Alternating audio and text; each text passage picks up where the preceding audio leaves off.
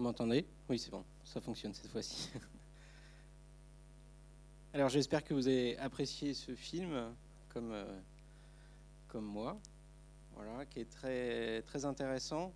Je, regardais une vidéo euh, aujourd'hui de Cyril Dion qui parlait du film et, euh, qui disait que c'était important d'utiliser les émotions pour communiquer autour, autour d'un sujet. Et je crois qu'il a, il a merveilleusement bien fait dans, ce, documentaire. Alors, ce soir, euh, l'objectif c'est de, parler, euh, de parler solutions, voilà, même s'il y en a certaines qui ont été évoquées au milieu du film notamment. Euh, notamment bah, l'idée de décroissance. Alors je sais qu'il y a un professeur de Sciences Po qui se, pas trop pour la décroissance, mais je pense qu'en fait on se rejoint dans l'idée et je vais vous expliquer pourquoi. Voilà. Pour commencer, que je voulais dire qu'on était entré dans une ère euh, qui s'appelle l'Anthropocène. Je ne sais pas si vous avez déjà entendu ce terme. Euh, donc euh, c'est une nouvelle ère qui suit l'Holocène et qui est caractérisée par le fait que les activités humaines surpassent les forces de la nature. Voilà, donc on y est depuis. alors, ça dépend des définitions. Il y en a dit, il y en a certains qui disent que ça commence à la révolution industrielle. Euh, d'autres aux essais nucléaires. Enfin, il y a plusieurs, euh, théories. Euh, en tout cas, ce qui est sûr, c'est que les changements qu'on a déjà apportés à la Terre sont irréversibles. Et aujourd'hui, la question, c'est d'atténuer notre, impact sur l'environnement. Et par rapport à ça, nous, on prône la décroissance, donc je, vais, je vais y revenir ensuite. je voulais tout, d'abord parler de croissance, parce qu'en fait, c'est vraiment le, le, cœur du sujet. Euh, la croissance, euh, telle qu'on en entend parler euh, partout, c'est la croissance du PIB. Et le PIB, en fait, c'est un indicateur qui a été mis en place après-guerre, en 1945, aux accords de Bretton Woods, et qui ensuite a été adopté par l'ensemble des pays et qui est caractérisé par la valeur ajoutée qu'on apporte aux, matières qu'on consomme et puis qu'on travaille. Et, donc, à ce, titre, si vous voulez, le, PIB euh, représente euh, vraiment euh, notre consommation matière, notre consommation d'énergie, et donc, in fine, notre impact sur l'environnement, nos émissions de gaz à effet de serre, nos pollutions, etc. Et c'est pour cette raison que chez Génération Écologie, on part du principe que on est toujours dans cette logique de croissance, voilà, qu'on a essayé d'inventer, notamment dans les années 2000, euh, des, nouveaux termes qu'on voudrait être des nouveaux modèles de, développement, alors qui sont appelés euh, développement durable, qui sont appelés croissance verte, qui sont appelés euh, croissance qualitative, etc. Et en fait, ce sont des mots valises qui ne signifient rien, parce que tant qu'on est dans un système de croissance, les, les consommations matières continuent, continuent à augmenter. Alors j'avais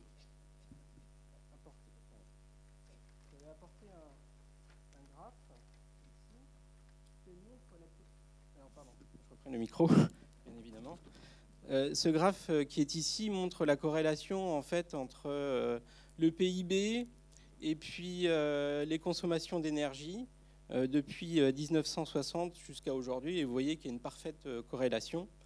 Et donc, à partir de ça, on considère que les, termes de développement durable ou de croissance verte, enfin tout ce qu'on qu'on essaye d'inventer et de réinventer sans cesse, nous mènent nulle part parce que de toute façon, les faits nous montrent que euh, ben, on utilise toujours euh, de plus en plus euh, de terres, on coupe de plus en plus de forêts, on exploite toujours plus de poissons et les gaz à effet de serre continuent à augmenter sans cesse.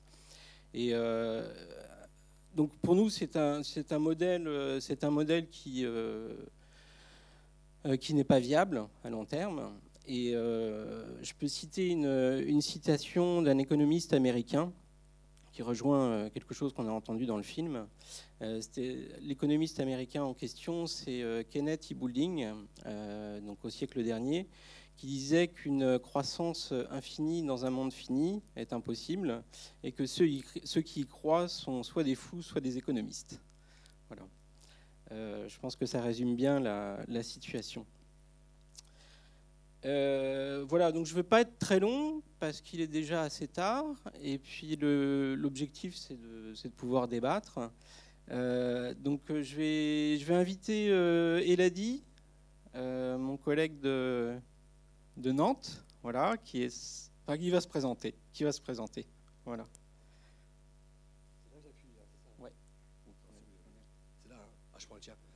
Bonsoir à toutes et à tous. Euh, tout d'abord, euh, moi, je suis vraiment ravi euh, d'être avec vous et de partager ce moment avec vous, ode aux vivants et à la jeunesse. je ne sais pas si vous êtes comme moi, mais je suis dans un état un peu second.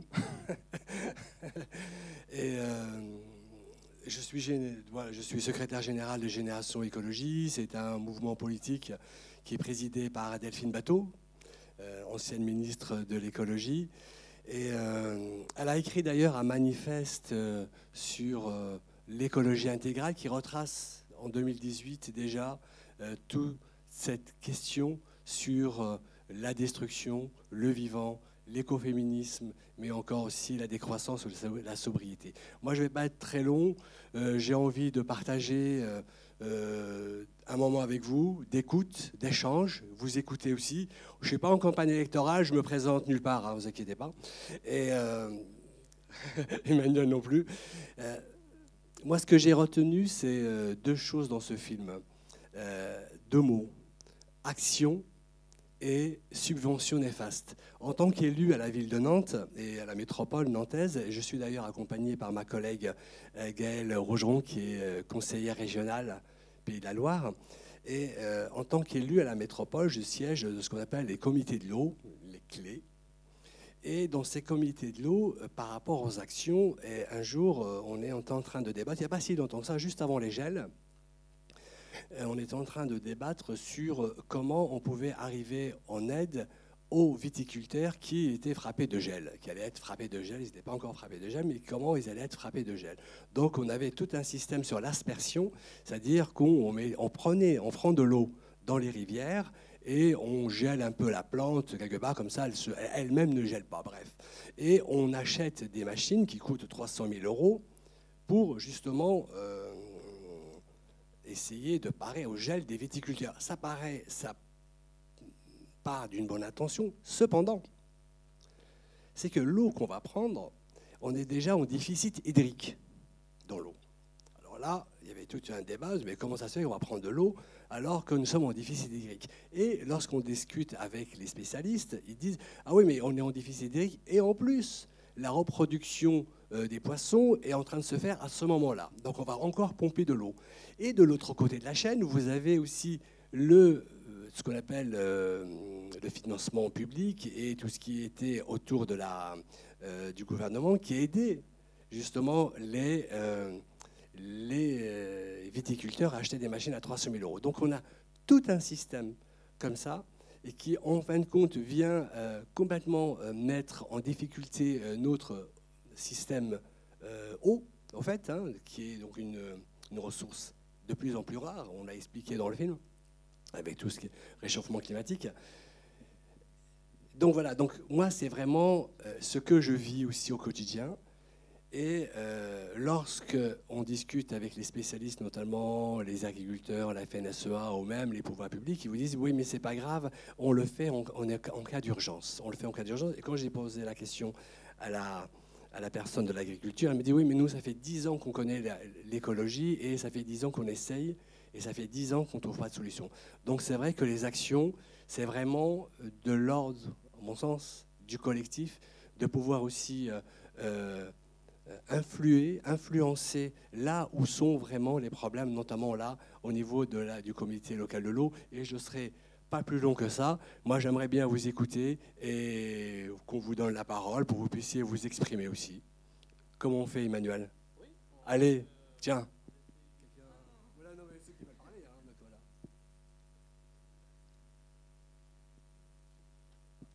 Gaël va distribuer le micro. Et il y a une question par ici. Ouais.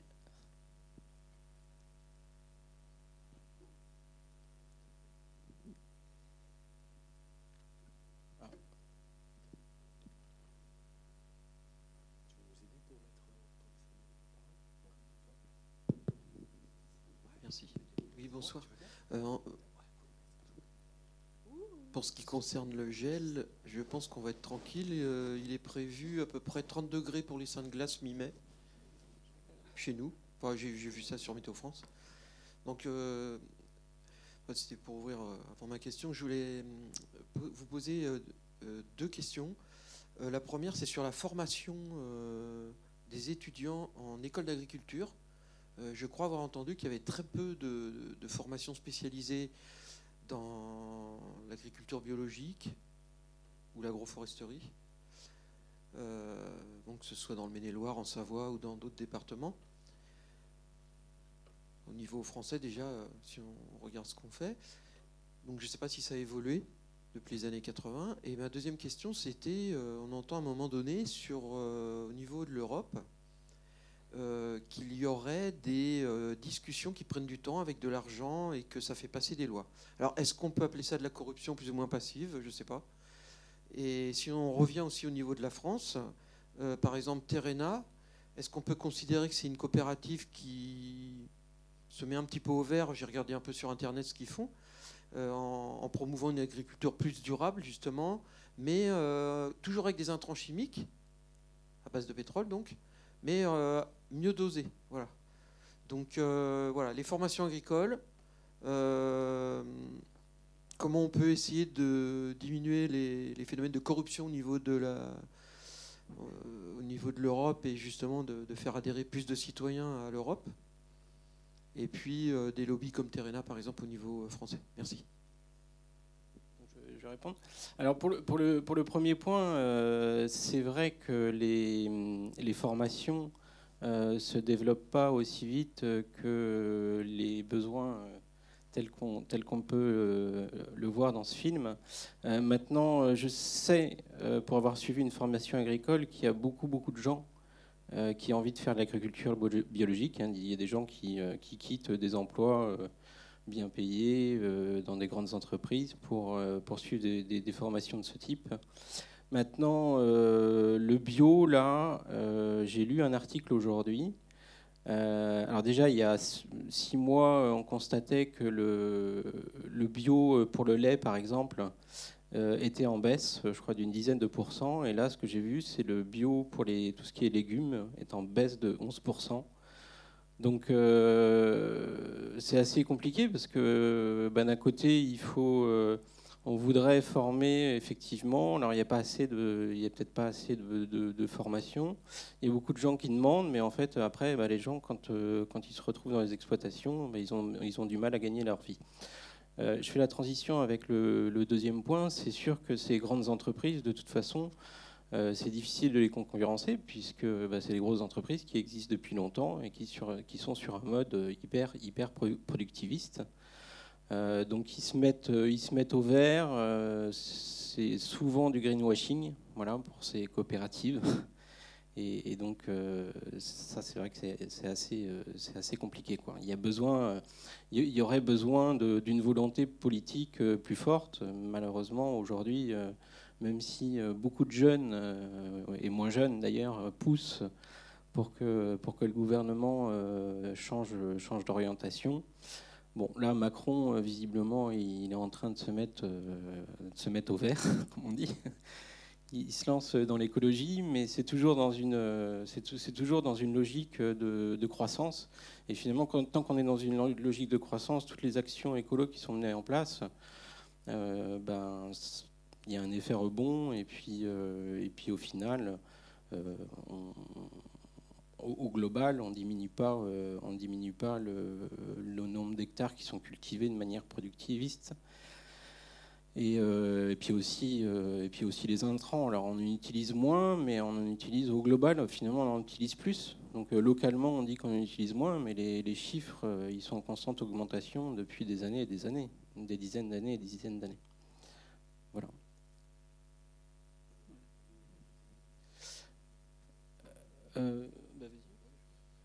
Non, mais il y, a une vraie question que vous posez, c'est aussi euh, autour des lobbies. En fait, en vrai, c'est euh, voilà, euh, on, l'a vu à, l'Assemblée nationale avec Delphine Bateau quand on a essayé de mettre, de porter des amendements sur les néonicotinoïdes.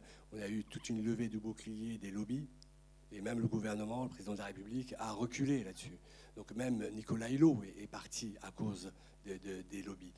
Donc il y a, une, ce que dit le film, il y a une puissance telle des lobbies que euh, ça nous euh, tétanise, ça nous bloque, en fait, en réalité. C'est ça. Et si les citoyennes, les citoyens comme nous, nous prenons conscience, et notamment la jeunesse, de ce qui se passe en réalité et de ce que disait aussi un scientifique, quelles sont les vraies valeurs, en fait, ce sur quoi nous, voulons exister, quelles sont nos, nos valeurs, en fait.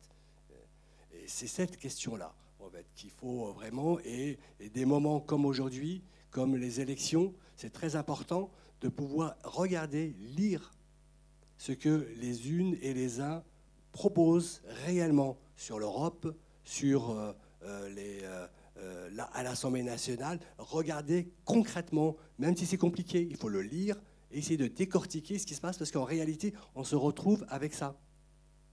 Et voilà, c'est pas juste des petits mots, des petites fleurs ou des, euh, des choses sympas, qui, euh, espèce de greenwashing ou, euh, des, des, mots qui plaisent aux gens, mais vraiment ce qu'il y a derrière les projets. Si on ne regarde pas ça, eh ben, on sera toujours dans 10, 15 ans dans la même situation. Et les extinctions, aujourd'hui, on a les problèmes de 68 millions d'oiseaux en France qui disparaissent, pratiquement la population française. On a les problèmes de l'eau qui est devant nous. Dans notre région, on va être en déficit hydrique bientôt. La personne tout à l'heure parlait du, réchauffement. C'est aujourd'hui, c'est pas dans, pas dans, dans 100 ans, hein, c'est maintenant ça se passe. Donc voilà, donc c'est vraiment, il faut vraiment qu'on se, euh, qu'on se batte là-dessus. Et il y a des gens qui, n'ont, ont d'autres intérêts que économiques.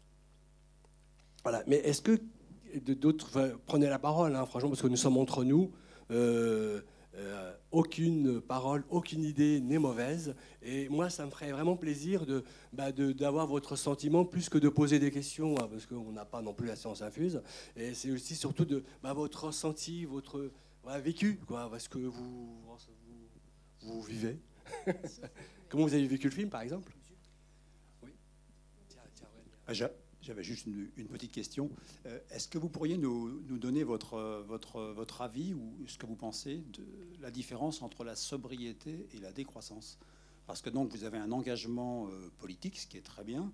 Euh, j'ai l'impression que dans le monde politique aujourd'hui, on commence un petit peu à accepter le mot sobriété. On l'entend un peu.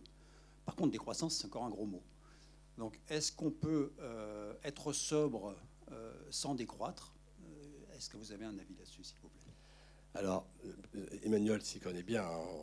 mais le, mot décroissance qui a été porté par Delphine Bateau pendant la primaire écologiste, il n'y a pas si longtemps que ça, c'était un mot, c'est vrai, but. Voilà on arrête. Mais c'est pas la décroissance, c'est pas de dire on va revenir euh, à la lampe à huile ou bien comme les Amish, comme l'a dit le président de la République, euh, bonjour les Amish, on va pas revenir en calèche. C'est la décroissance des ressources qui sont au fait finies. On arrête d'utiliser, serait-ce que euh, les pétroles, et qu'on se rende compte que les ressources sont finies. Ça, la décroissance, l'utilisation de ces ressources. Aujourd'hui, tout ce que nous portons, en fait, tout ce qui est là, en fait, c'est du pétrole en réalité. Voilà, 95%, c'est du pétrole. Donc, est-ce que cette ressource qui est finie, est-ce qu'on va essayer à un moment donné d'arrêter, de, de réfléchir à, ce que, à ce que nous consommons, comment nous consommons et d'où ça vient? Parce que on parlait tout à l'heure de nature. Et dans notre euh, culture judéo-chrétienne, euh, dans la Torah, même dans la Bible ou dans le Coran, on a, et quelqu'un l'a dit tout à l'heure dans le film, nous avons une culture de destruction de la nature. En fait, parce que dans les Écritures, c'est écrit allez défricher la terre, allez défricher la nature, parce que c'est comme un ennemi, en fait, en réalité, et vous allez retrouver le paradis. Et dans notre ADN, moi, je, je lis un peu le Coran, et moi j'ai lu un petit peu aussi des Écritures, c'est qu'à un moment donné, dans notre ADN, et je suis euh, athée, hein, c'est pas ça la question, hein, je veux dire, je suis laïque, c'est pas ça la question, mais dans notre propre culture, nous avons cette relation à la nature qui est un ennemi ou une ennemie. Il faut qu'on aille la détruire.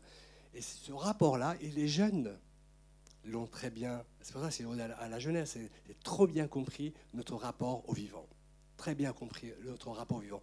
Et la décroissance est le mot fort, mais en réalité, c'est comment on prend conscience des ressources que nous utilisons, des ressources finies qui sont autour de nous et que quand il ne va pas y avoir d'eau, et on l'a vu avec les crises pétrolières, de gaz et autres, nous sommes dans un état quand même très très euh, préoccupant et un état pas préoccupant pour, euh, pour simplement les humains, mais aussi de la sécurité. Parce que quand il n'y a pas de pétrole, s'il n'y a pas d'eau, les gens s'entretuent en réalité. Vous avez vu, il y a eu des euh, espèces d'émeutes dans les supermarchés aujourd'hui, enfin aujourd'hui ou il y a quelques semaines, quand on commençait à manquer de farine, d'huile, etc., où les gens commençaient à faire des stocks. Donc c'est une vraie question aussi de sécurité. Et, ce mot décroissance et sobriété, c'est prendre conscience aussi comment on utilise nos besoins, quels sont nos réels besoins, sans bien sûr se priver et revenir à la lampe à huile. Mais peut-être qu'Emmanuel, tu as aussi une explication sur, euh, sur la décroissance et sobriété, mais s'il y a d'autres personnes. Hein.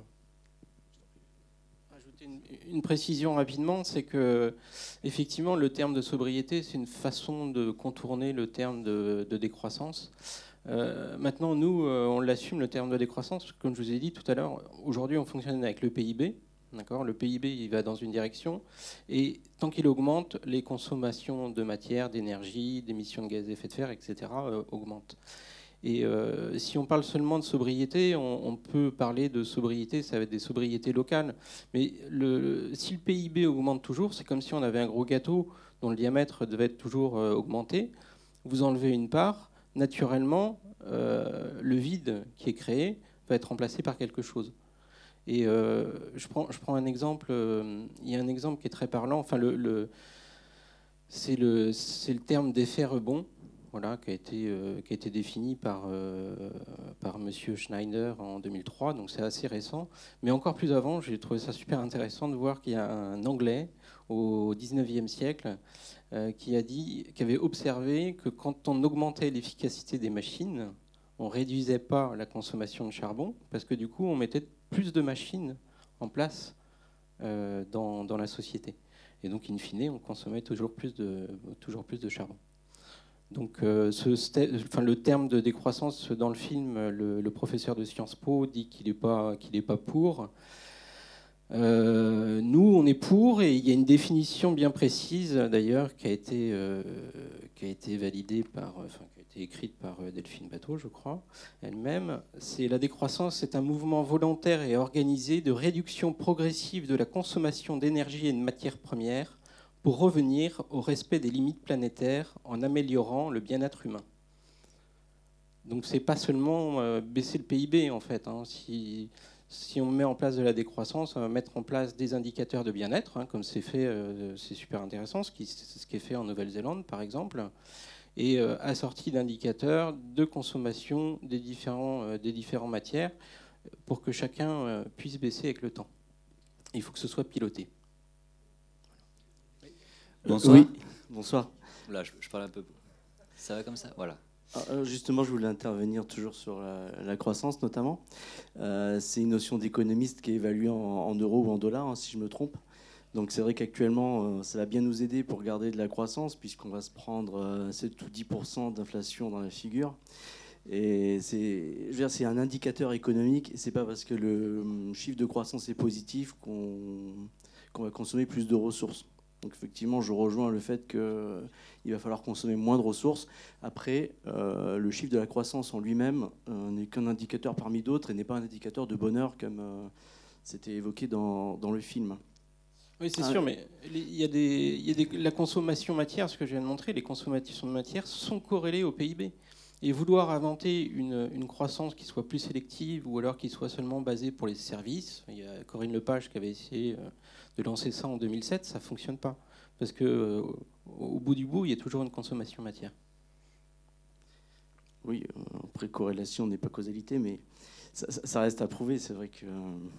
Par contre, euh, j'avais un exemple en tête. Par exemple, euh, la nuit, ça sert à rien d'éclairer euh, les rues quand il n'y a personne. Est-ce qu'on serait plus malheureux si on, coupait l'éclairage public dans, certaines rues ou qu'on ait des automatismes qui permettent d'allumer la rue quand il y a quelqu'un et, d'éteindre quand il n'y a personne? On économiserait énormément d'énergie. et finalement, est-ce qu'on serait plus malheureux? On ferait baisser le PIB puisqu'on consommerait moins d'énergie et on ne serait pas forcément plus malheureux. Je, voulais aussi intervenir sur plus le thème de la biodiversité et le, aider les, jeunes générations à prendre conscience du, problème. C'est vrai que dans nos sociétés, on est de plus en plus décorrélé de, la nature. Donc j'en reviens d'ailleurs, si on coupe l'éclairage public, on va revoir les étoiles, chose qu'on ne connaît plus dans nos villes. Et euh, moi j'ai traversé le jardin du mail aujourd'hui, j'ai vu plein de fleurs, j'ai pas vu une seule abeille, et j'ai pas vu de légumes, j'ai pas vu d'arbres fruitiers. Et ça serait bien que les villes se mettent dans les espaces verts, d'entretenir des potagers, d'entretenir euh, des arbres fruitiers, planter des arbres fruitiers que les enfants pourraient, euh, pourraient manger des cerises au mois de juin. Euh, et prendre conscience que de la saisonnalité déjà. Euh, accepter aussi que quand il y a des années, euh, quand il y a du gel, ben, il y a des fruits qui manquent. Moi, je, chez mes parents, moi, on n'achetait pas de fruits. Jamais on achetait de fruits. on avait des arbres. Ben, il y a des années, il y avait des pommes. Puis il y a des années, il n'y avait pas de pommes, il y avait des pêches.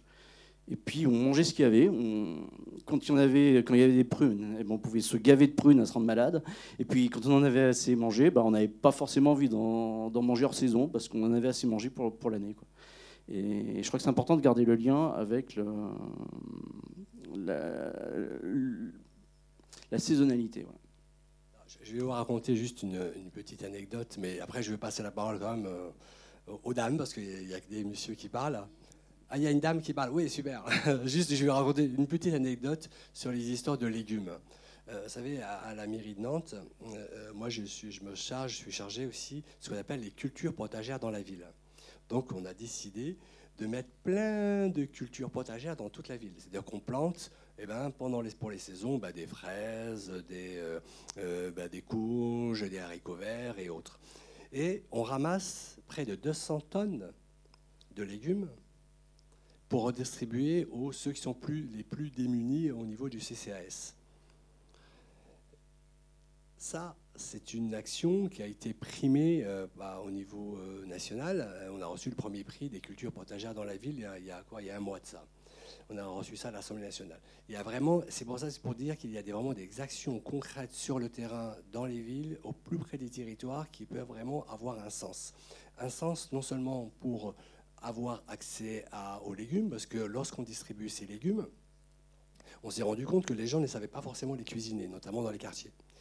Et on s'est dit, mais comment on va faire? Parce que les gens, bah, on voyait, on leur distribuait des superbes courges, ils n'avaient pas l'habitude, même dans le couscous, etc. Ils avaient, oublié qu'il y avait. Ils avaient oublié qu'il y avait ces légumes, des légumes qui avaient des formes différentes. Et on, et on est arrivé à un moment on a essayé de faire des recettes, etc. Mais on s'est rendu compte qu'on a, produit énormément de courges, par exemple. Et on s'est dit, mais qu'est-ce qu'on va en faire? On va pas manger tous les quatre matins, parce que moi je suis dans une AMAP, euh, ma femme, les navets, elle en a marre. Quand c'est la saison des navets, on en a marre.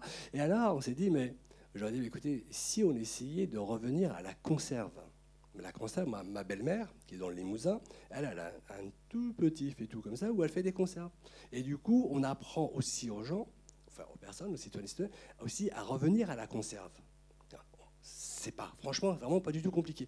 Et donc on a tout cet environnement de euh, nourriture, de respect de la nature, de respect de l'alimentation, qui est une chaîne qui a été rompue. Et je vois, moi, dans les quartiers populaires, par exemple, sur Nantes, où les gens, les plus démunis, qui n'avaient pas du tout la culture de la cuisine. Ils allaient tous se ruiner dans les, supermarchés, ils achetaient des surgelés. Et donc voilà, il faut revenir aussi à travers des actions locales. Et je finis juste par la biodiversité, et après je cède la parole. à Nantes, nous avons, c'est pas un truc sexy, quoi, mais on a 15 cimetières qui font en moyenne 10 hectares, en plein centre-ville et tout est minéral. Et on s'est rendu compte, quand il fait chaud, bah, quand il fait jusqu'à 40 degrés, nous avons des îlots de chaleur. Et on dit, mais qu'est-ce qui se passe? Et là, je dis, mais comment en centre-ville Et là, donc c'était un périmètre, des périmètres un petit peu compliqués aussi à accéder. On s'est dit, ben, on va mettre des zones, des oasis de biodiversité. Et on recrée la biodiversité dans ces lieux qui sont en plein cœur de ville. Donc il y a énormément d'actions, que les villes dans notre région puissent aussi s'inspirer. Ce n'est pas la peine d'être d'une couleur politique ou de l'autre, mais qu'on peut vraiment s'inspirer pour justement le bien-être du vivant, mais aussi de toutes et tous. Et je passe la parole à Madame. Non, un monsieur. Alors... Ah, encore un monsieur, oh il n'y a pas de dame ce soir. Alors, ma question, ça pose plutôt sur les lobbies du pétrole, parce qu'il y a un passage qui m'a assez marqué dans le film, c'est le passage où les deux enfants sont dans l'avion et ils se disent, bon, euh, c'est un petit peu honteux d'être dans l'avion parce que ça pollue, etc. Alors, ma question, ça porte beaucoup sur, euh, on va dire, le côté naval, parce qu'on sait qu'un porte-conteneur, ça pollue autant que 10 000 voitures. Or, euh, notamment en France, il n'y a pas beaucoup d'innovations qui sont faites dans ce secteur-là applicables. Il y a beaucoup de recherches abstraites, mais il n'y a pas beaucoup dans le, plan, dans le plan concret d'actions qui sont réalisées. Pourtant, on a par exemple euh, un chercheur belge euh, du nom de Gunther Pauli qui a fait un bateau solaire à énergie hydrogène qui marche très bien, qui est en phase de test. Pourtant, il n'a pas de subvention. Donc voilà, ma question c'est est-ce que le lobby du pétrole est assez important en France pour bloquer ces, euh, ces, essais? Oui, bonsoir. Moi, je suis euh, Gaëlle Rougeron. Je suis conseillère régionale des Pays de la Loire au groupe L'écologie ensemble. Et justement, la décarbonation du transport maritime est un sujet qui est venu sur la table de la région récemment.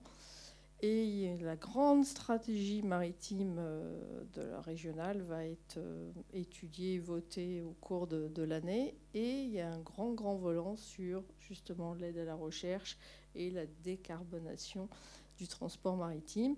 Aujourd'hui, on le sait très peu, mais le, port de Nantes, les chantiers de l'Atlantique à Saint-Nazaire sont spécialisés ou un bureau d'études qui va dans le monde entier pour ce qu'on appelle le rétrofit, c'est-à-dire c'est un moyen, c'est de récupérer euh, l'énergie des fumées des moteurs de bateaux pour recréer leur propre énergie, pour économiser euh, le gasoil maritime qui est un des plus lourds et des plus polluants. Donc il y a des choses qui se font, qui commencent à se faire. Il y a aussi, euh, par les chantiers, un, grand projet à l'heure actuelle de voile qui se mettent sur les porte-conteneurs pour aussi économiser. En fait, il y a plein de recherches et développements à l'heure actuelle foisonnantes, euh, pour vous rassurer en tous les cas, sur euh, qui sont made in Pays de la Loire et qui sont en train d'émerger et qui vont être très très soutenus par, par la région. Voilà, ça c'est une question. Sur le lobby tout à l'heure, vous avez, quand M. Macron a pris la présidence de, du Conseil euh, de, l'Europe, c'est-à-dire de, l'organe politique de l'Union européenne, il était à peine nommé qu'il avait déjà une cinquantaine de rendez-vous de lobby pour essayer de faire pousser leur dossier et de faire avancer un certain nombre de législations pendant cette présidence française et de lobby français. Donc en fait, c'est aujourd'hui au niveau européen, il y a vraiment un grave souci sur les, sur les lobbies, comme l'a dit dans le film. Plus vous avez d'argent, plus vous avez de lobby, vous pouvez faire des actions. Donc là, il y a une grosse action sur le lobbying à, envisager. Et Delphine Bateau, d'ailleurs, si un jour d'aventure les écologistes arrivaient, euh, à la présidence française, euh, c'est un des objectifs de couper avec les lobbies, de les mettre hors des, des systèmes politiques pour pouvoir, euh, pour pouvoir agir plus, plus sereinement. Après, troisième chose sur les seins de glace. Alors, c'est sûr que cette année, on est assez gâté.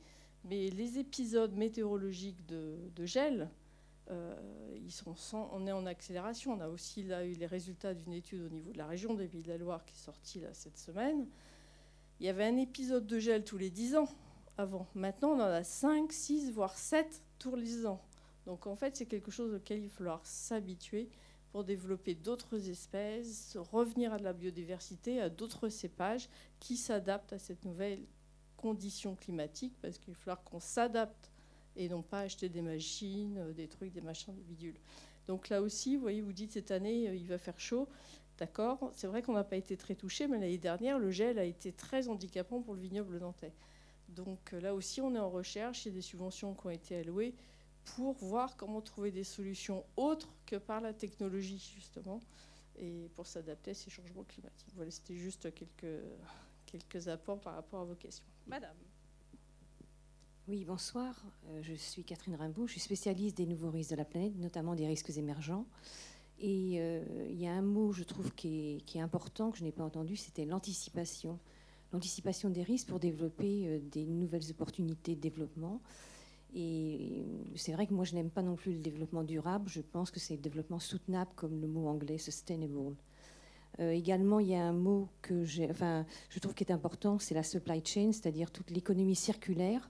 Quand on doit développer un, projet, euh, il, faut, le faire avec l'économie circulaire du projet et introduire les risques émergents euh, dans ce projet pour anticiper et, développer, quelque chose de propre et de soutenable. Donc voilà.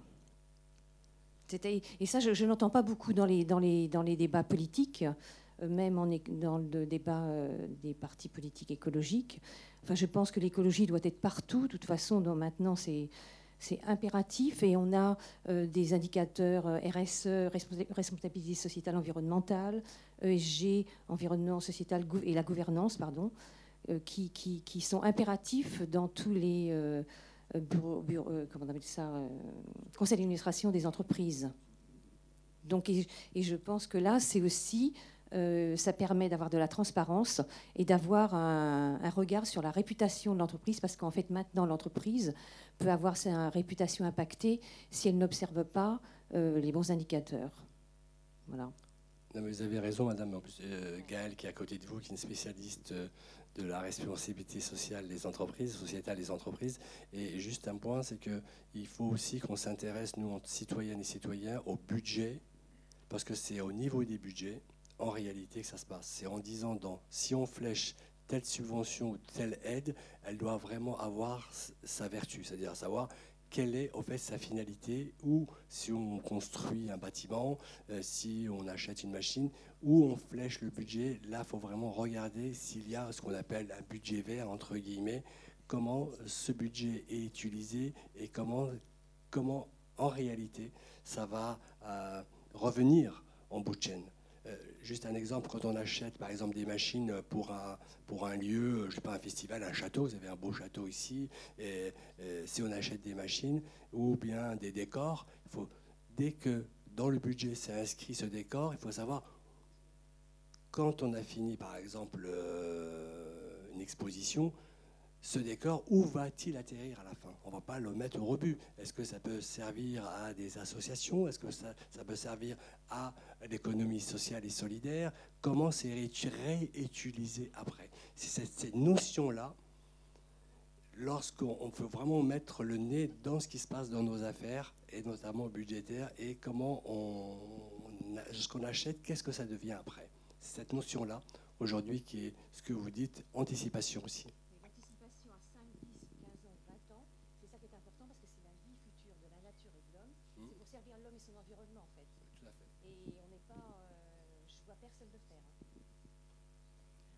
Bonsoir. Euh, je voudrais aborder la question de la santé, parce qu'on est, dans une période où la santé, euh, c'est un sujet euh, primordial. Et dans le film, on a bien dit que la santé, c'était une priorité. Et pour l'agriculture chimique et pour les animaux, on a donc privilégié le tout chimique, un problème et un produit. C'est ce qu'on a entendu dans le film. Donc aujourd'hui, comment on prend en charge notre santé face au virus euh, A priori, on n'a pas le droit, on interdit tout traitement alors que les traitements sont possibles et ça marche. C'est ça qui fait peur justement au lobby parce que ça marche, on peut se soigner et on ne revendique que la vaccination. Donc on a une seule voie qu'on nous propose. Donc aujourd'hui, j'ai l'impression qu'on reprend le même schéma pour l'agriculture chimique qu'on a pratiqué pour l'agriculture chimique et sur les animaux encore actuellement, et notre santé. Est-ce qu'il n'y aurait pas une alternative? Quelle est votre position là-dessus?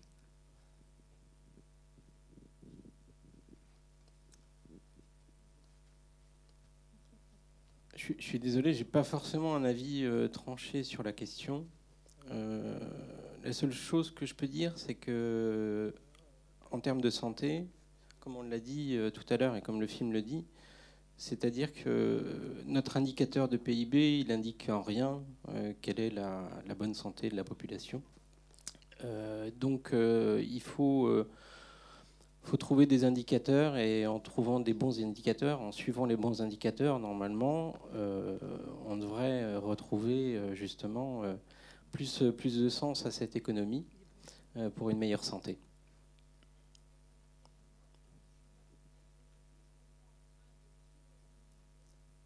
Alors, effectivement, c'est sûr que c'est ce qu'on dit, hein, euh, ce que je lis dans la presse assez souvent. Hein, les, gens disent euh, que le, Covid, euh, c'est une maladie parmi, plein d'autres qui, vont, qui advenir, parce que de toute façon, on est tout le temps en train. Enfin, moi, je, peux en témoigner. Hein, j'ai chopé, j'ai chopé un palu il y a plusieurs années. Qui était, qui était une zoonose. C'était clairement, c'est clairement parce que, en fait, c'est un, euh, un palu qui, euh, qui, existe depuis très longtemps chez les singes. Et en fait, à force de faire de la déforestation en Indonésie, euh, enfin là, moi c'était en Malaisie, mais c'est la même chose, à force de, faire la déforestation pour mettre de la monoculture avec des palmiers, ben les, les, singes, du coup, ils, perdent d'habitat. Il, y a des connexions avec. Il y a de plus en plus de, relations avec les hommes, et puis du coup, les maladies se, transmettent. Donc euh, par rapport à ça, euh, c'est aussi l'idée de décroissance, hein, ce, dont on veut parler ce soir, c'est-à-dire la décroissance, c'est la décroissance de, toutes les atteintes euh, aux espaces naturels. il faut absolument qu'on arrive à ça, sinon on va dans, le mur. Et on est dans la bonne direction pour y aller.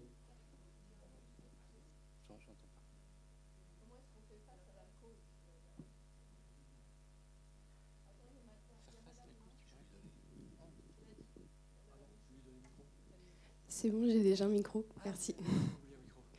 Euh, non, moi je voulais juste rebondir. Euh, je sais pas si c'est mon SPM ou quoi, mais je me sens assez émue en ce moment sur tout ce qui touche euh, à ce sujet. Et euh, du coup, j'ai un peu du mal à parler. Mais j'entendais tout à l'heure quelqu'un qui disait comment est-ce qu'on fait pour convaincre les jeunes générations. Mais nous, en fait, on est convaincus. Veux dire, enfin, moi, après, c'est un entre-soi aussi, mais on est convaincu parce que nous, dans 50 ans, on est censé être toujours vivant. Et euh, je lis Fred Vargas en ce moment et, euh, et, je me rends compte en fait que bah, du coup, si jamais on n'obtient pas l'objectif zéro carbone d'ici 2050, d'ici 2100, les trois quarts de la population sont mortes. Donc euh, j'avoue que je sais pas trop, je me sens démunie en fait. Je sais pas s'il y a d'autres jeunes ou moins jeunes dans la salle qui se sentent démunis, mais je me sens démunie, putain c'est un truc de fou. J'ai l'impression de ne pas avoir les clés, j'ai l'impression de lire des choses atroces, j'ai l'impression euh, d'un côté d'avoir des solutions à petite échelle qui sont excellentes, de me rendre compte que peut-être qu'en fait il faut totalement changer. Alors euh, euh, avoir un projet de vie, une, une maison, aller dans l'autogestion, parce qu'on parlait d'économie sociale et solidaire tout à l'heure, mais évidemment qu'on est dans un système qui ne veut absolument pas qu'on soit autonome on est dans un système qui ça fait peur, l'autonomie, parce que du coup, ça veut dire qu'on n'a plus besoin de lui. Donc je me dis, euh, ok, qu'est-ce qu'on fait aujourd'hui en fait? Parce que ouais, il y a une urgence. Moi, je la sens l'urgence. Elle m'émeut l'urgence. Et je me dis, mais putain, on fait comment la révolution en fait? Enfin, vraiment. Oui, bien sûr, j'ai voté. Mais quelle question Vous avez voté vous? Ah bah, je ne sais pas. non mais c'est ma question. Oui, oui, oui, bah, tant mieux pour vous, j'en sais rien. Tant mieux pour nous, j'en sais rien non plus. Mais euh, en fait, euh, c'est vrai que est-ce que c'est suffisant? Aujourd'hui J'ai l'impression qu'on est entre. Voilà, j'ai plein de potes qui font du woofing, etc. C'est absolument génial. J'ai l'impression qu'il y a plus de solutions de ce côté-là que du. Le woofing, c'est le, fait de d'aider des lieux et une manière de fonctionner de, de lieux, que ce soit de la productivité ou de l'autonomie, euh, sans échange d'argent en fait, en étant nourri blanchi, en travaillant par exemple 4 heures par jour ou quoi, dans des fermes ce genre de choses. C'est un, chouette modèle euh, hors euh, circuit financier.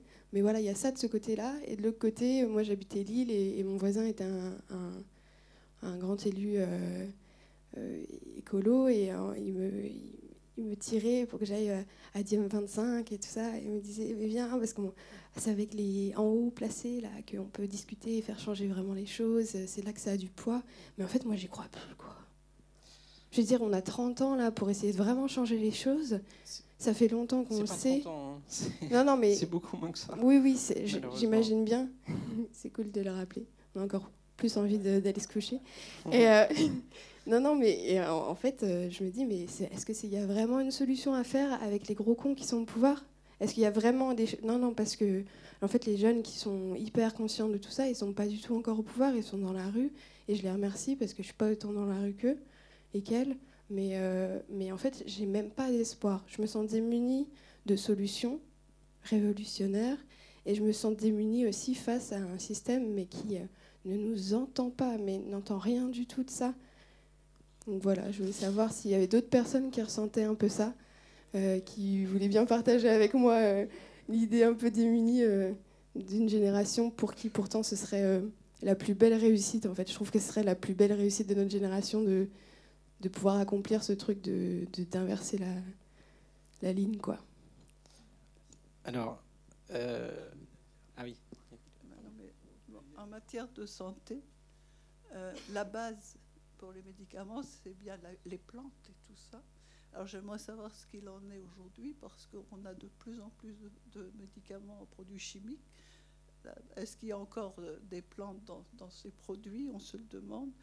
Et moi, je suis tout à fait pour la phytothérapie. Autrefois, il y avait des herboristes, il n'y en a plus du tout maintenant. Alors, si on trouve encore quand même des, plantes enfin, dans les magasins bio, justement, mais moi j'aimerais bien revoir. Euh, les diplômes d'herboriste, ça existait autrefois, maintenant il n'y en a plus du tout. Et moi j'aimerais bien les revoir. Et qu'en est-il euh, en ce moment de tout cela, en fait?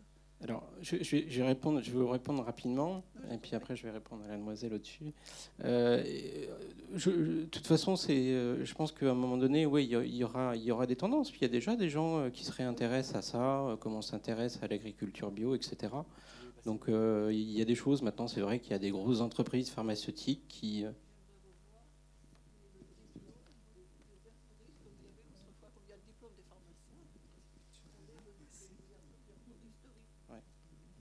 Alors, pour, vous répondre rapidement, euh, mademoiselle, euh, mais il faut, faut, être, euh, faut être optimiste. Voilà. D'accord? De toute façon, il n'y a pas de choix. Je ne sais plus qui est-ce qui disait ça, mais non, il faut. Oui, enfin, on n'a pas le choix que d'être optimiste. C'est quelque chose comme ça. Moi, j'étais dans votre situation, en fait. Hein. je suis plus vieux. J'ai 43 ans. Euh, mais j'ai lu euh, beaucoup de choses et plus je lisais, euh, plus ça, faisait, ça me faisait peur en fait, hein, tout, tout, ce qui, tout ce qui allait advenir. Et en fait, j'ai trouvé deux solutions. Déjà, c'est d'être en paix avec moi-même. Donc, les choses que je comprends, je les applique.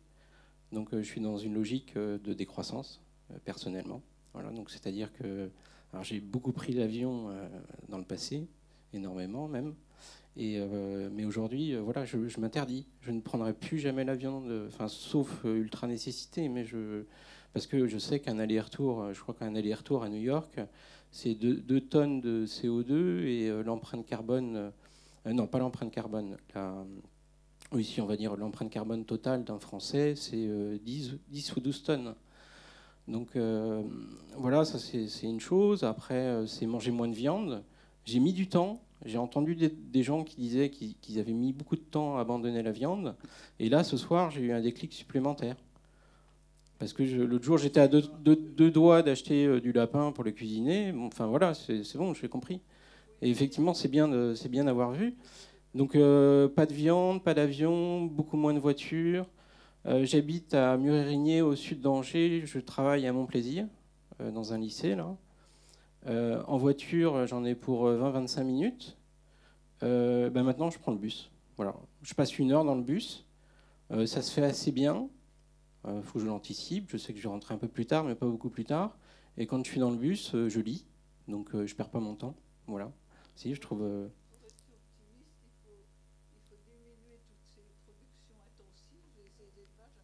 Oui, et, donc, mais en tant que, en tant que juste euh, par rapport à ce que vous dites, en tant qu'individu, d'accord, parce que là vous raisonnez comme si vous étiez une, une, industrie, mais en tant qu'individu, en fait, le pouvoir qu'on a, c'est qu'on est des consommateurs et on peut choisir ce qu'on consomme. Donc euh, voilà. Euh, moi, c'était juste une curiosité personnelle que j'avais. J'avoue ne pas assez m'y connaître en pétrole ou déforestation. Mais est-ce que, en tant qu'élu, ça vous est déjà arrivé de parler de fast fashion? Parce que quand on voit qu'il faut 10 000 litres d'eau pour euh, faire un jean, je pense que ça pourrait être intéressant de, creuser de ce côté-là et essayer de sensibiliser les jeunes, sachant qu'on est concerné bah, dans notre vie de tous les jours. ouais, oui, tu, tu réponds, vas-y. Enfin, dans le cadre, moi j'enseigne à l'université et donc la RSE, l'éthique euh, et le management éthique, etc. Donc on, je parle moi de fast fashion avec mes étudiants. Alors au début, ils me il y en a qui sont déjà très très très éveillés sur le sujet. J'ai des étudiants de, votre nature, donc là euh, c'est bon. même euh, fast fashion, ils sont même là-haut, bien déjà bien avancés, bien au-delà de ça. Puis il y en a certains qui me regardent et qui me disent, bah non, j'aime bien aller chez Zara, quoi.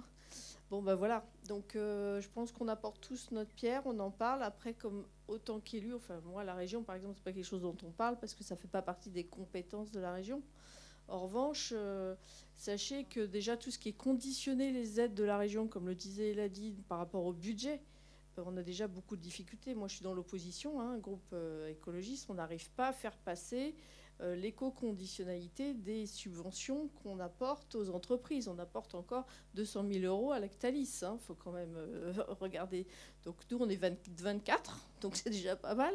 Mais pour autant, on est dans l'opposition. Euh, mais c'est un travail. L'optimisme, voilà, il vient de là. C'est que nous, on a choisi de s'engager. Moi, j'ai fait les marches. Je suis dans le collectif des marches pour le climat avec plein de gens comme vous.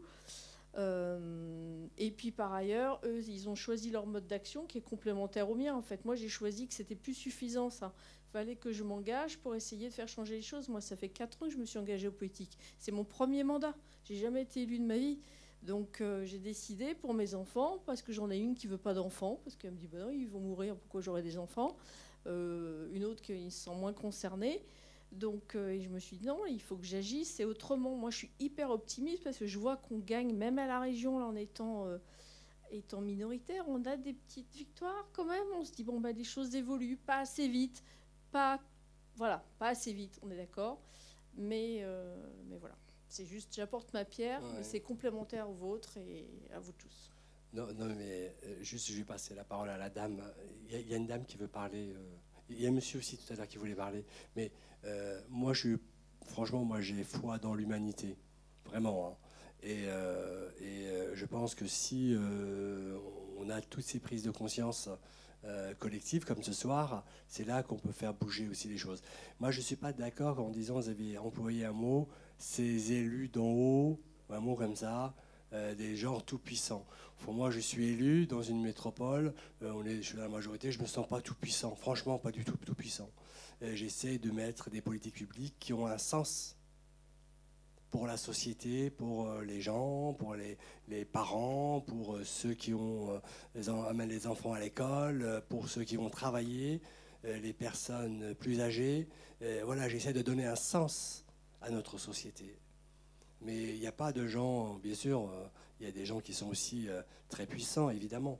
Mais s'il n'y a pas euh, non plus... Euh, moi j'ai entendu tout à l'heure, vous disiez, j'ai pas les clés. Ça c'est un mot important. Parce que si on dit, et des gens, des jeunes et des, plus, des moins jeunes, disent que je n'ai pas les clés, ça c'est un vrai sens. Comment on arrive à trouver les clés? Ça veut dire, si on n'a pas les clés, ça veut dire qu'il y a une porte devant et qu'on n'arrive pas à l'ouvrir. Et cette porte, c'est, vous parlez un petit peu, vous ne le pas, mais vous avez parlé d'éco-anxiété. C'est-à-dire aujourd'hui, il y a toute une anxiété par rapport à tout ce qui se passe, tout ce qu'on a vu dans la première partie du film. Ça, c'est une réalité. Il ne faut pas s'arrêter là. C'est une réalité. On l'a vu pendant la période Covid. Les gens se sentent très mal et on va avoir aussi des répercussions pendant plusieurs années euh, par rapport à ce qu'on a vécu. Hein. la jeunesse, notamment comme vous, qui ont vécu des moments très durs. Très, très durs. Ceux qui ont 18 ans, 20 ans dans cette période, dans la période que nous vivons, vivent des choses très difficiles. Vraiment. Moi, je le vois. Moi, j'ai un fils de, 15 ans. Et tous les débats qu'on peut avoir, et, etc., autour, bien sûr, de, la consommation, de l'écologie, je sens bien qu'avec ses copines et ses copains, il y a vraiment quelque chose qui se passe. Vous vivez quelque chose que des personnes comme moi, euh, de mon âge, ou euh, qui n'ont pas connu n'ont pas connu. Et ça, et qui connaissent maintenant, mais vous, vous avez votre première expérience. Et ça, il faut vraiment, il faut qu'on en prenne conscience. Et là, il faut vraiment qu'on ait ces clés, mais ces clés collectives. C'est-à-dire comment on fabrique cette clé. Parce qu'il n'y a plus une, c'est pas une clé industrielle qu'on trouve quelque part, on va au magasin et on l'ouvre. Il faut qu'on crée, on devienne des forgerons ou des forgeronnes et on crée ses propres clés, là, collectivement. Monsieur, à vous. Ou à mademoiselle, je sais plus. Ah, c'est là-bas, pardon. Alors, moi, j'ai. Ça, va être parfait parce que du coup, ça va faire la transition entre tout le monde. Euh, euh, Madame, vous disiez que vous aviez des enfants, qui- enfin, des, enfants qui voulaient pas d'enfants par choix. Moi, j'ai dans mon cercle d'amis, j'ai bien la moitié de mes potes qui veulent pas d'enfants. Nous, on en a bientôt quatre là, qui arrivent là. Dans la quatrième arrive dans moins d'un mois. Euh, et moi, il y a, 10 ans, j'étais clairement dans votre position en me disant que, que en gros, on avait, on, avait un monde de merde qui nous attendait et que cool, personne, enfin, tout le monde s'en fout. Aujourd'hui, les gens entendent dans les médias tous les jours euh, cette réalité. On en parle, euh, c'est notre quotidien aujourd'hui. Enfin, vraiment, on, en parle. Ça, c'est un fait. Dans les médias, au moins, on est au courant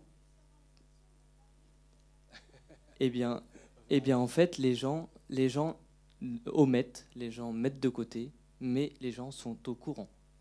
Chose qui a 10 ans, chose qui a 10 ans, c'était pas le- pas le cas du tout. Moi, dans mon cursus scolaire, j'ai eu un an où on a parlé de déforestation toute l'année. Au- Autour de moi, personne n'était au courant. Enfin, personne n'était au courant. Enfin, les gens ne, comprenaient pas le sens. Aujourd'hui, les gens ont conscience. Enfin, conscience.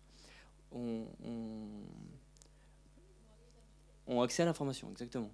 Maintenant, euh, moi, il y a 10 ans, j'étais pas du tout dans l'action, j'étais dans, dans, mes études, dans, voilà, dans, dans, une vie de jeune qui était, qui était pas très engagée. Aujourd'hui, euh, clairement, alors justement par euh, le fait d'avoir des enfants, ça m'a complètement mis de l'autre côté euh, dans l'action et au final, enfin déjà d'une, ça rend heureux. Alors c'est clair que de ne pas avoir les clés, ça, ça fait un gros trou devant nous, mais d'avoir d'avoir des, des petites actions qui nous mettent dans d'autres actions au fur et à mesure, ça rend heureux, ça c'est sûr. Et euh, faire des enfants, clairement, ça rend heureux, ça c'est un fait. Alors c'est pas pour ça que je vais en faire 15, mais, mais ça n'empêche que, euh, mais ça n'empêche qu'on a, on a un devoir, nous tous, euh, surtout nous les jeunes, de dire aux vieux, c'est bon, stop, on change. Parce qu'en fait, on n'est pas, on on n'a pas, on pas 15 ans, comme vous disiez, on n'a pas 30 ans. Et euh, c'est même pas une question de temps, en fait. On n'a pas à être malheureux. On a, on a, un devoir, en tant qu'humain, d'être heureux les uns les autres. Et ils le disent dans le film, que le lien fait énormément. Bah, moi, je suis persuadé qu'on a tous une responsabilité d'être heureux. Et c'est pas en étant, euh, en, en étant, euh, en parlant que ça va changer. Alors là, c'est la première fois que je fais un truc comme ça. Moi, je suis plutôt du style à, à faire des ateliers pour faire. Et franchement, ça fait du bien aussi d'en parler. Donc voilà, je transmets la parole à d'autres gens. Alors, je, je- je vais, je vais vous répondre et puis après on va conclure. Je- Ah, vous aviez encore, il y a encore une question? Il, il faut qu'on, je suis désolé, mais il va falloir qu'on qu'on clôture. Bah, moi, je crois que je vais reprendre un peu des choses euh, qui ont été dites, euh, simples, à savoir euh, que individuellement, on a un pouvoir et ce faisant aussi collectivement, c'est-à-dire qu'on est consommateur, donc on peut choisir tel ou tel produit avec une certaine limite au niveau des moyens quand même, parce que quand je pense à l'alimentation par exemple dans des magasins bio, euh, je pense que c'est quand même plus cher. Euh, voilà, donc je ne sais pas euh, comment euh, les partis politiques, enfin écologistes, régleraient ce problème-là, parce qu'évidemment, la population, avec le moindre pouvoir d'achat, va aller dans les grandes surfaces, acheter du tout prêt à consommer, mais très élaboré, enfin très, comment dire, avec des composants transformés, je veux dire, très ultra transformés.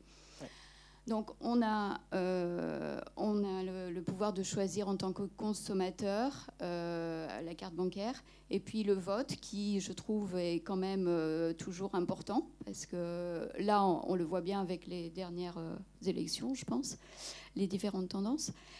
Et, je rejoindrai monsieur qui vient de parler parce que moi, à un moment donné, je travaillais, j'habite mon plaisir, je travaillais à Belle-Baye, donc je devais traverser euh, tout Angers. Euh, soit je prenais ma voiture, soit je prenais le bus. Le bus, c'est trois quarts d'heure. Et la voiture par la rocade, c'est 20 minutes. Enfin, c'est. Oui. Euh, donc, ben, quand j'arrivais à prendre le bus, en fait, voilà, j'étais contente de, ce choix-là, en fait, quand même. Donc, ça, c'est positif. Et qu'est-ce que je voulais dire d'autre euh, oui, en fait, euh, ça reprend euh, ce que disait le film, c'est-à-dire que au départ, les jeunes, je ne sais plus si c'était la fille, la jeune fille ou, le garçon qui disait, ben oui, c'est des belles paroles, il suffit pas de dire, il faut faire ou il faut, enfin, il faut préserver les éléphants, enfin, toute la biodiversité, ce qui est important. Mais à un moment, en fait, quand elle a vu, enfin, à la fin du, film, du documentaire, avec l'exemple de la ferme au bec et loin, on, comprend bien que euh, le fait d'agir vraiment, on voit le résultat, quoi. Et, euh, c'est vers ça, enfin vers ça, euh, de nombreuses activités, mais qu'il faut tendre, quoi. Et je crois que collectivement, ben, on en est capable, mais après, c'est voilà. Peut-être que ce genre de soirée contribue à, aller dans ce sens-là et d'écouter euh, nos aspirations profondes. Quoi. On est fait pour être heureux quand même, euh, les uns avec les autres, et pas pour se taper dessus, euh, pour la guerre après le pétrole, ou après le lithium, ou après, etc. Mais on n'a pas besoin non plus. Moi, j'ai un vieux portable, il n'est pas smartphone. Ben, on arrive à me joindre quand même. Et j'avais, en vous voyant, madame, une autre observation, c'est que je suis vraiment quand même, moi, quand j'habitais la campagne, je venais au lycée à Angers, je prenais le train dans une gare, euh, c'était même une halte, euh, c'était dans un hameau. Je crois que la région a la responsabilité des transports. Donc euh, vraiment avant, enfin même les écologistes, enfin non, je vais retirer un petit peu ce que j'ai dit, mais ben, les, comment dire, la rénovation du réseau ferré ou les, les lignes qui ont été supprimées ou voire même les petites stations, euh, les petites stations quoi, où il y avait personne, voilà, fermées. Bah, moi, je trouve que à l'heure euh, du changement climatique, là, euh, rentable ou pas, on devrait les, réouvrir ces gares. Voilà. 110 gares au niveau de, de, de, de la région. Oui, bah, merci de les réouvrir. on n'a pas ce pouvoir-là. Est-ce qu'on a...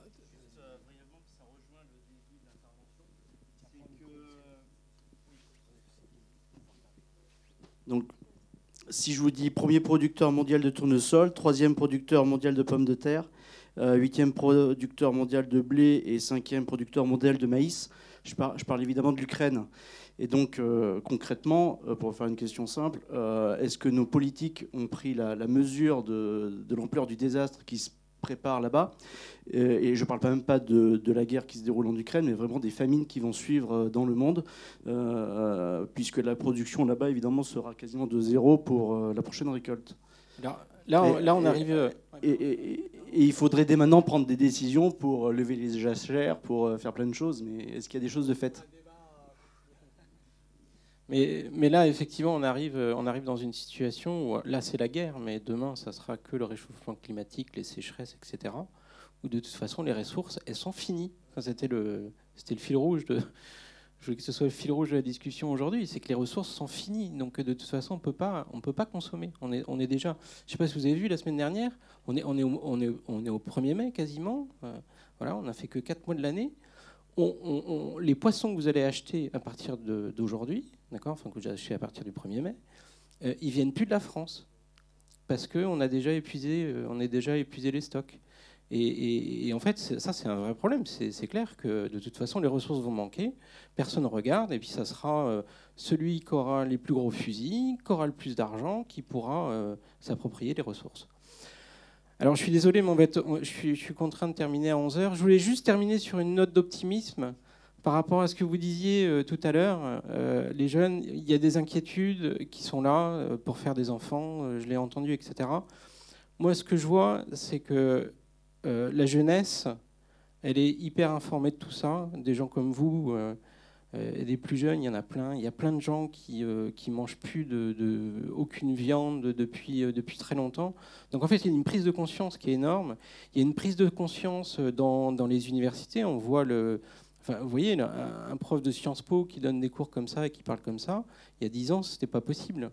Donc aujourd'hui, il y a, il y a dans euh, Jean-Marc Jean Covici que vous connaissez, depuis des années, euh, il tourne dans toutes les universités, dans les écoles d'ingénieurs, etc., dans les écoles de commerce pour, euh, pour expliquer les choses. Donc moi, je suis assez confiant que en ce moment est en train de s'opérer une mue où euh, les jeunes ne voudront plus travailler dans des entreprises dans les mêmes conditions de pression euh, et surtout à faire n'importe quoi. Moi, j'ai travaillé dans l'industrie pendant 15 ans, mais on, faisait n'importe quoi. J'avais une conscience écologique euh, à l'époque. J'ai dit, j'ai fait des remarques à des gens. ah ben dis donc, dis donc, faire un, UPS en avion de Chine pour pour une palette de, fonderie, par exemple, enfin, ça, coûte les, yeux de la tête, c'est une émbarration. Ouais, bon, on s'en fout, hein, de toute façon, euh, ce dont on en a besoin. Quoi. Et je suis sûr que demain, en fait, la, jeunesse va plus accepter ça. Il y, a, deux jours, j'ai rencontré une dame euh, qui a une cinquantaine d'années, hein, qui travaille à la banque postale. Euh, elle était, enfin bon, je, je l'ai vu, peu importe. Euh, me dit qu'elle fait 60, km par an, 60 000 km par an avec son diesel, parce qu'elle fait les audits dans toutes les Elle me dit, mais pas de problème, nous, la banque postale, on est green. Tous nos kilomètres en diesel sont compensés par des plantations d'arbres. Mais qui peut croire ça? Qui peut croire ça chez les jeunes? Il n'y en, en, a plus chez les jeunes qui croient des, des, choses comme ça. Donc en fait, les choses, les choses elles sont en train de changer profondément. Et je vais terminer par le dernier aspect, on en a parlé, euh, enfin surtout euh, Eladi et Gaël en ont parlé, c'est-à-dire que dans les institutions, moi je suis élu, euh, je suis élu communal dans une petite commune, là à suis, je suis conseiller municipal, et, en fait je me rends compte, je découvre en fait qu'il y a plein de, nouvelles normes par rapport à l'écologie qui sont mises en place. Il y a tout un tas de, il y a quand même un cadre réglementaire qui se met en place progressivement et donc qui va déboucher sur des actions. Et je pense qu'il faut être, il faut être optimiste. Et tout à l'heure, je vous ai dit qu'il fallait être, euh, vous aviez le pouvoir de, vous-même, en tant que consommateur, euh, vous avez un pouvoir énorme. Euh, vous pouvez faire aussi une chose, c'est vous vous engager dans des mouvements. Alors ça peut être en politique à Génération Écologie, on serait ravis de vous avoir. Ou alors dans d'autres, dans d'autres associations, il y, a plein de, il y a plein de choses à faire. Et, euh, et, voilà. Et puis je voulais terminer euh, sur le dernier point pour euh, mieux comprendre le climat d'un point de vue un peu plus technique, mais d'une façon ludique. Il y a un outil qui s'appelle la fresque du climat. Je ne sais pas si certains d'entre vous ont fait ça. C'est top. Tout le monde, tout le monde doit faire ça. Enfin, moi, je, je, le vends à tout le monde. Là, on est en train, après-demain, samedi, une bonne partie du conseil municipal va faire euh, la fresque du climat, et puis après, on, peut le développer. Après, vous pouvez vous former en tant que formateur, et puis après, le, faire autour de vous, vos amis, vos collègues, euh, etc., famille. La, fresque du climat, de quoi s'agit-il? C'est un, un, jeu ludique avec des cartes qui dure trois heures. C'est gratuit et, euh, et, vous apprenez plein de choses. Voilà, je ne veux pas en dire plus. Merci, merci beaucoup pour votre présence. Merci Emmanuel.